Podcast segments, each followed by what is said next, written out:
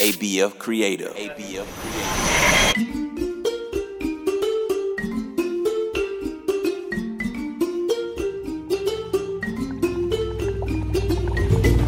Hello, my little ones. My name is Miss Jojo, and you're listening to African Folk Tales. Hop inside my magical jeep with me as we explore African lands where animals talk and people fly. Are you ready? Get in! Make sure your seatbelt is on. The only thing we want to let loose is your imagination. Let's set the destination for our next story. Here we go! Hang on!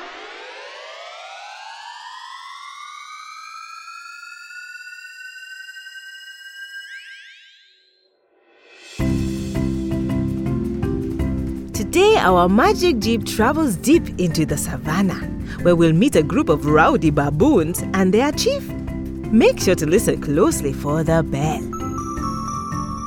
The bell will ring when I say the magic word of the story. Listen all the way to the end to discover if you guessed it correctly and have fun. Once upon a time, there was a group of baboons who lived deep in the savannah. For a while, all was well because the savannah offered plenty of food. The baboons never had to worry about going hungry.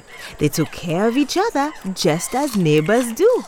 But despite this, the monkeys soon ran into a problem. Everyone wanted to be in charge, especially those who were the biggest of the bunch. They would show off their muscles for everyone to see and use their strength as an excuse to give orders.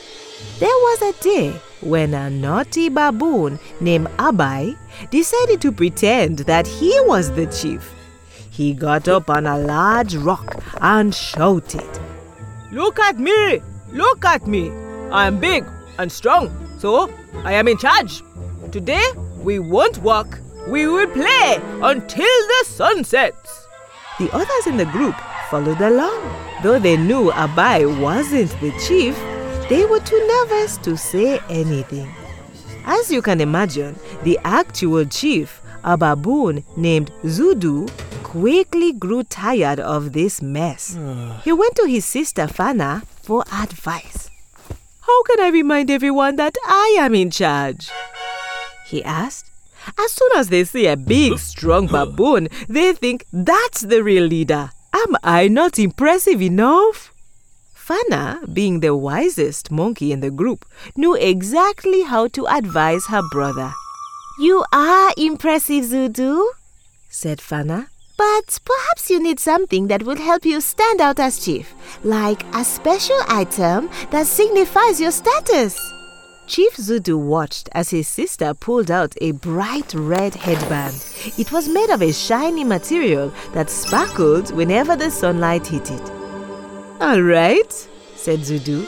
It's settled. I'll wear a headband, and when I do, everyone must follow my command.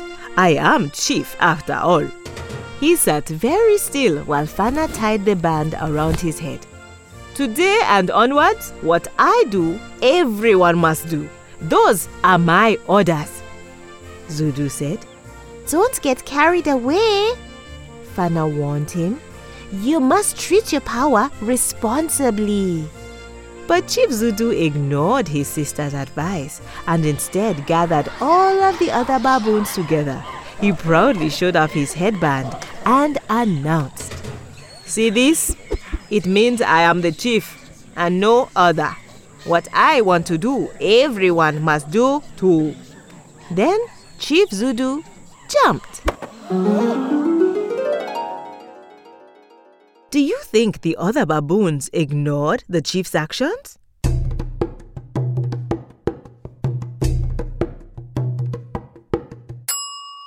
If you said no, you were right.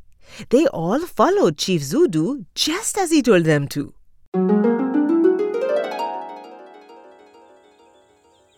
To his delight, all the other baboons jumped too.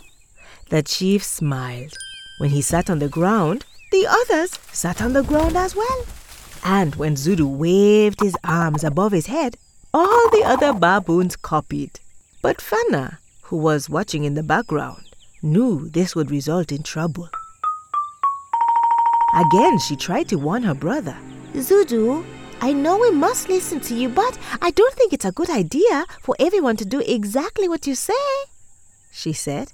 Think of the consequences. The baboon chief laughed. Relax, he said.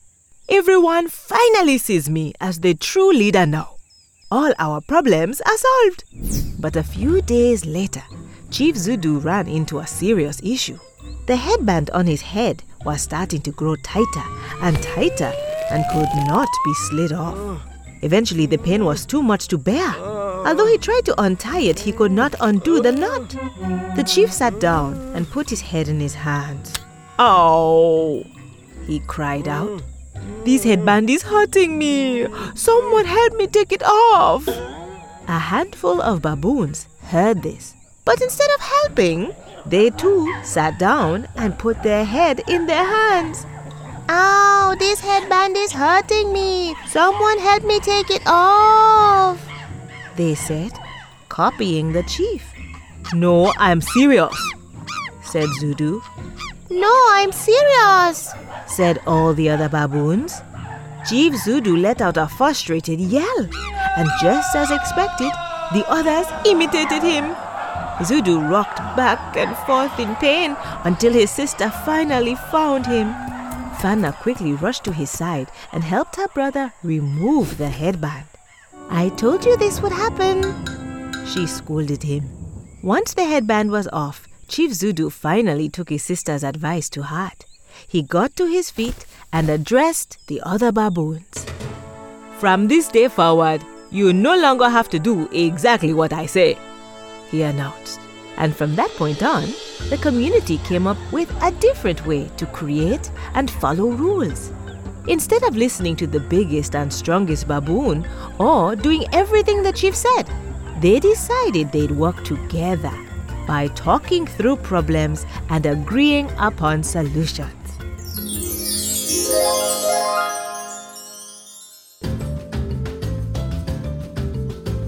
The moral of the story is that while we should follow rules, it's important to think for ourselves. If we always do exactly what we are told, that can lead to problems. It's okay to question things like Fana, because that way we can decide if something is dangerous or not. Did you hear the bell? Did you discover the magic word of the story? If you said advise, you're right. Advise is spelled A D V I S E. When we advise someone, we share our thoughts to help them make decisions. For example, when we are stuck on a homework problem, our teacher or parents can advise us on steps to take. Thanks for taking this trip with me today. I can't wait for you to travel to the next story with me. African Folktales is produced by ABF Creative. To learn more about the show, go to abfc.co slash folktales. If you loved this show, then tell someone you know. Our magical Jeep journeys are more fun when you can bring your friends along. Thanks for listening. Bye!